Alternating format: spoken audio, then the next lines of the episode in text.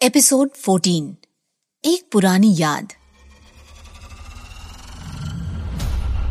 उस वक्त आँखें बंद होने की वजह से मुग्धा ये नहीं देख पाई कि उसे किसकी बाहों ने संभाल लिया है। आँखें खुलते ही मुग्धा को अपने सामने मिहिर नज़र आया। उस वक्त मुग्धा की साँसें कुछ तेज चल रही थी और एक पल के लिए दोनों की नज़रें आपस में मिली। वही मिहिर ने उस वक्त मुस्कुराकर मुग्धा को देखा। लेकिन उसके ठीक उलट मुग्धा गुस्से में आकर मिहिर से कहने लगी, तुमने मुझे क्यों पकड़ा? तुम्हारी हिम्मत कैसे हुई? ठीक है, फिर ये लो। ऐसा कहकर मिहिर ने मुग्धा को छोड़ दिया। मिहिर की बाहों से छूटते ही मुग्धा धड़ाम से फ्लोर पर जा गिरी। आउच! तुमने मुझे क्यों गिराया? मिहिर ने मुग्धा की तरफ़ घूरते हुए कहा, आखिर तुम चाहती क्या हो?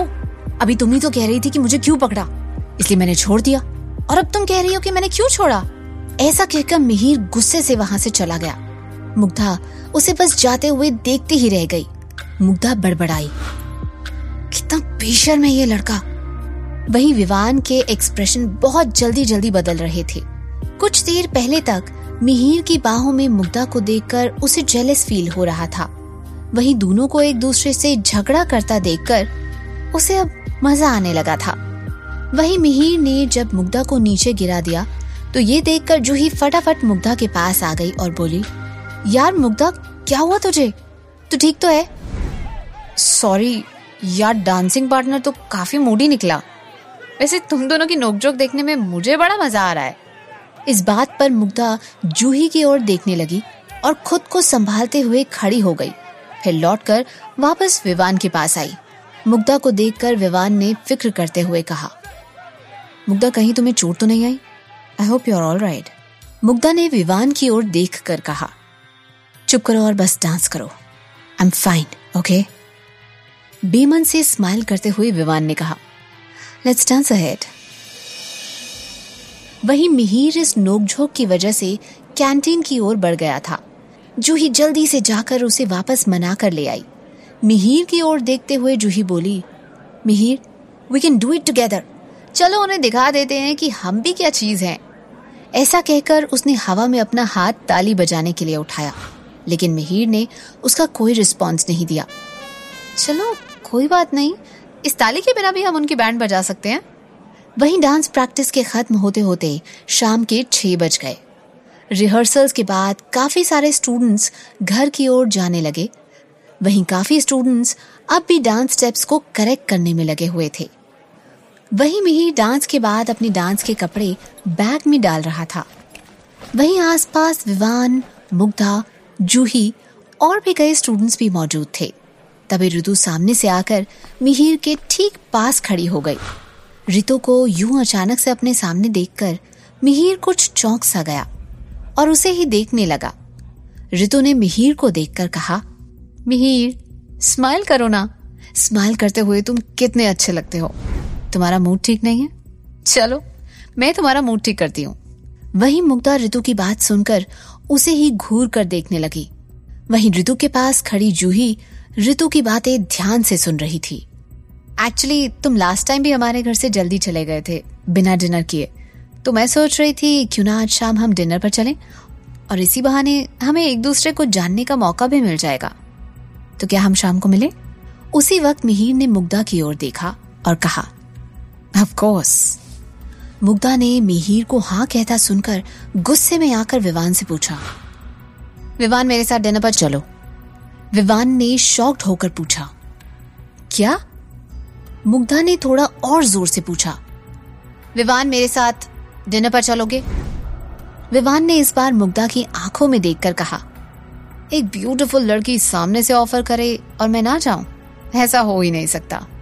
डियर ऑफ़ कोर्स मैं चलूँगा। एक तरह से ऋतु मिहिर के क्लोज जाने की कोशिश कर रही थी, क्योंकि कुछ तो ऐसा था मिहिर में, जो ऋतु चाहकर भी नजरअंदाज नहीं कर सकती थी। उस वक्त मुग्धा को मिहिर का हाँ कहना थोड़ा अजीब लगा, क्योंकि मिहिर ऋतु को उतने करीब से भी नहीं जानता था। ऊपर से एक और वजह थी, जो उसे ऋतु और मिहिर को लेकर खटक रही थी। क्योंकि पिछली बार उसने जैसे तैसे करके मिहिर को अपने घर से भगाया था। लेकिन इस बार दोबारा से मिहिर ऋतु के साथ डिनर पर जा रहा था। विवान ने मुग्धा की ओर देखकर कहा, ओके तो फिर डन रहा? हम नौ बजे मिलते हैं। उस वक्त मुग्धा विवान को डन कहकर मिहिर को घूरते हुए वहाँ से जाने लगी। वहीं मिहिर विवान की ओर गुस्से से घूर कर देख रहा था। वहीं दूसरी तरफ़ दुल्हनगढ़ पुलिस स्टेशन में मिहिर कॉलेज से निकलने के बाद सीधे पुलिस स्टेशन पहुँच गया और इंस्पेक्टर दुर्गा प्रसाद से रॉनी मर्डर केस के बारे में आगे पूछने लगा। कुछ देर सोचकर इंस्पेक्टर दुर्गा प्रसाद ने मिहिर से पूछा, मिहिर, क्या तुम वेम्पायर में यकीन करते हो? मिहिर पहले थोड़ा चौंक गया और फिर उसने दुर्गा प्रसाद की तरफ़ देखते हुए कहा, उस रोज सुबह मैंने आपसे यही कहा था लेकिन आपने मेरी बातों पर विश्वास नहीं किया। और आपने कहा था कि मैं सुबह सुबह नशा करके आया हूँ। अगर आपने मेरी बातों पर उस रोज यकीन कर लिया होता तो शायद मेरा दोस्त रॉनी आज ज़िंदा होता।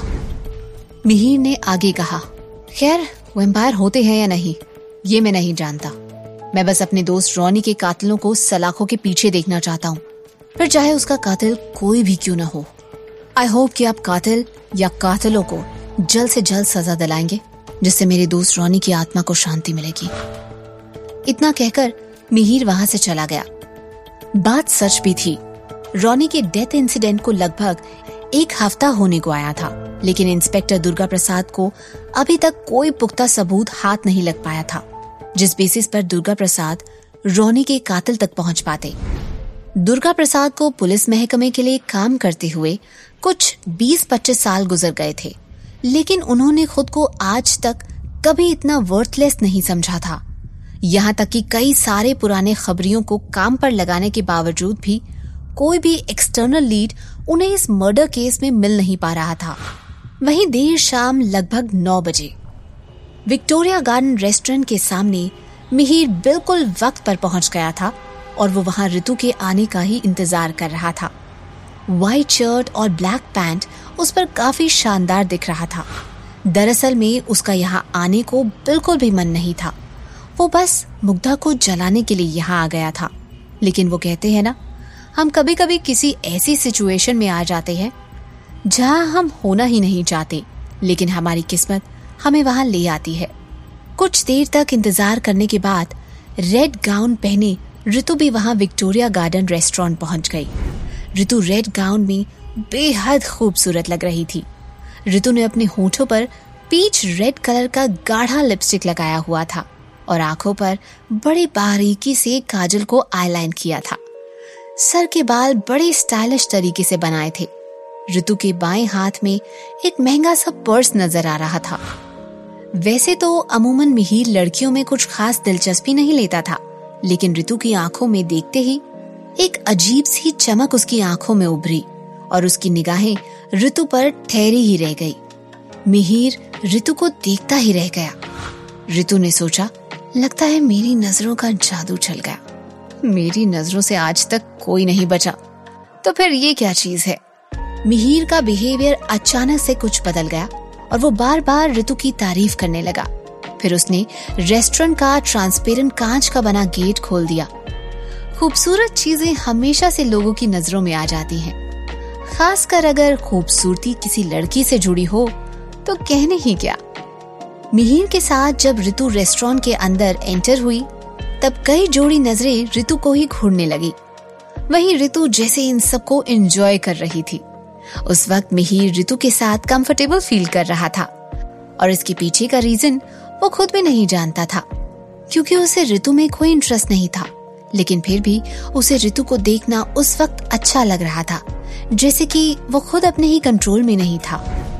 लेकिन मिहिर जैसे ही अपनी सीट पर बैठा, उसकी आँखें एक पल को कुछ हैरानी के साथ खुली की खुली रह गई और उसका सर उसे पहले से कुछ भारी सा लगा और अचानक से उसे हल्का महसूस हुआ, जैसे वो एक समूहन से आज़ाद हो गया हो।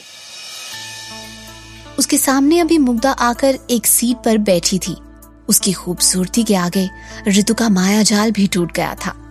मिहिर को इस तरह से रिएक्ट करता देखकर ऋतु भी थोड़ा हैरान रह गई, क्योंकि अचानक से ही मिहिर की नज़रें उस पर से हट चु गई थी और ऋतु भी उसी दिशा की ओर देखने लगी, जहाँ उस वक्त मिहिर की नज़रें देख रही थी।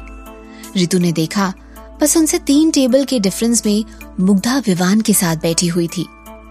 सबसे पहले तो मुग्धा को देखकर ऋतु का मन खट्टा सा हो गया और मन में गाली देते हुए उसने कहा, ये यहाँ भी आ गई। इसकी वजह से सारा खेल चौपट हो गया। मिहिर का हाथ पकड़कर ऋतु ने कहा, मिहिर, वहाँ कहा देख रहे हो? अभी यहाँ सिर्फ़ मैं और तुम हैं, और कोई नहीं। ओके, चलो बताओ, क्या ऑर्डर करूँ मैं तुम्हारे लिए? तुम क्या खाना पसंद करोगे? उस वक्त तो मिहिर जैसे सिर्फ़ मुग्धा की ओर ही देख रहा था।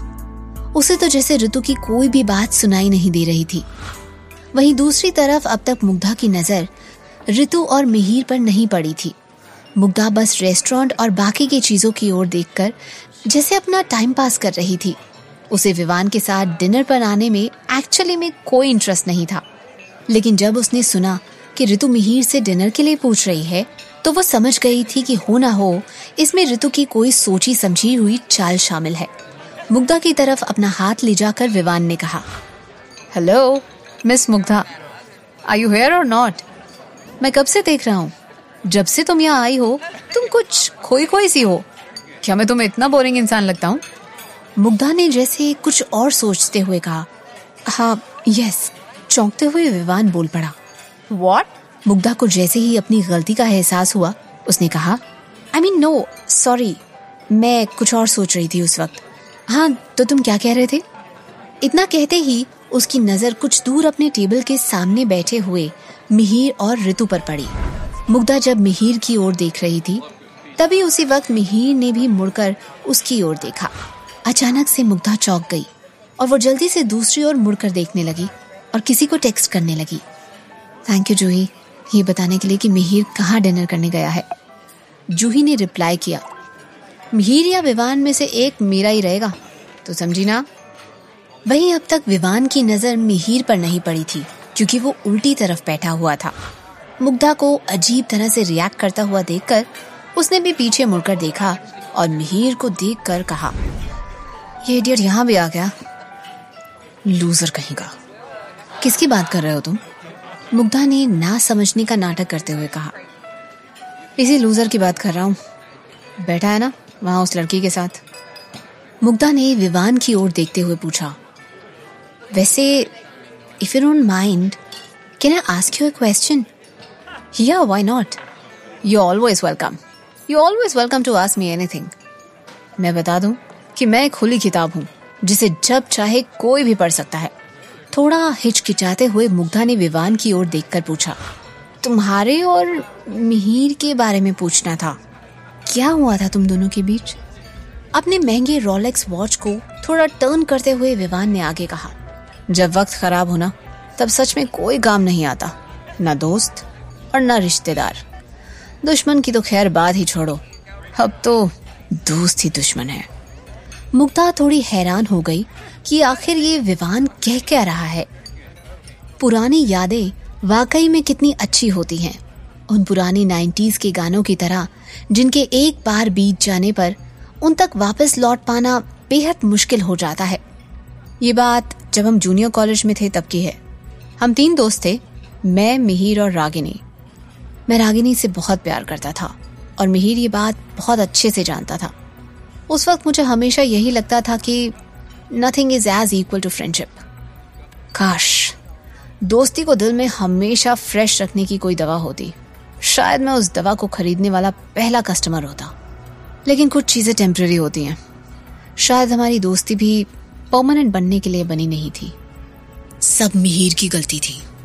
सिर्फ़ मिहिर की वजह से हमारी दोस्त और मेरा प्यार रागिनी हमेशा के लिए हमें छोड़कर चली गई।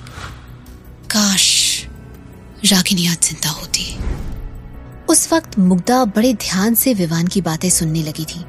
वहीं विवान की उन गहरी भूरी आँखों में कुछ नमी घिरने लगी जैसे कि कहीं दूर बादलों में पानी इकट्ठा हो रहा हो। बहुत तेज बारिश करने को बेचैन। मुग्धा खुद को संभाल न सकी और वो पूछ बैठी, आखिर हुआ क्या था रागिनी के साथ?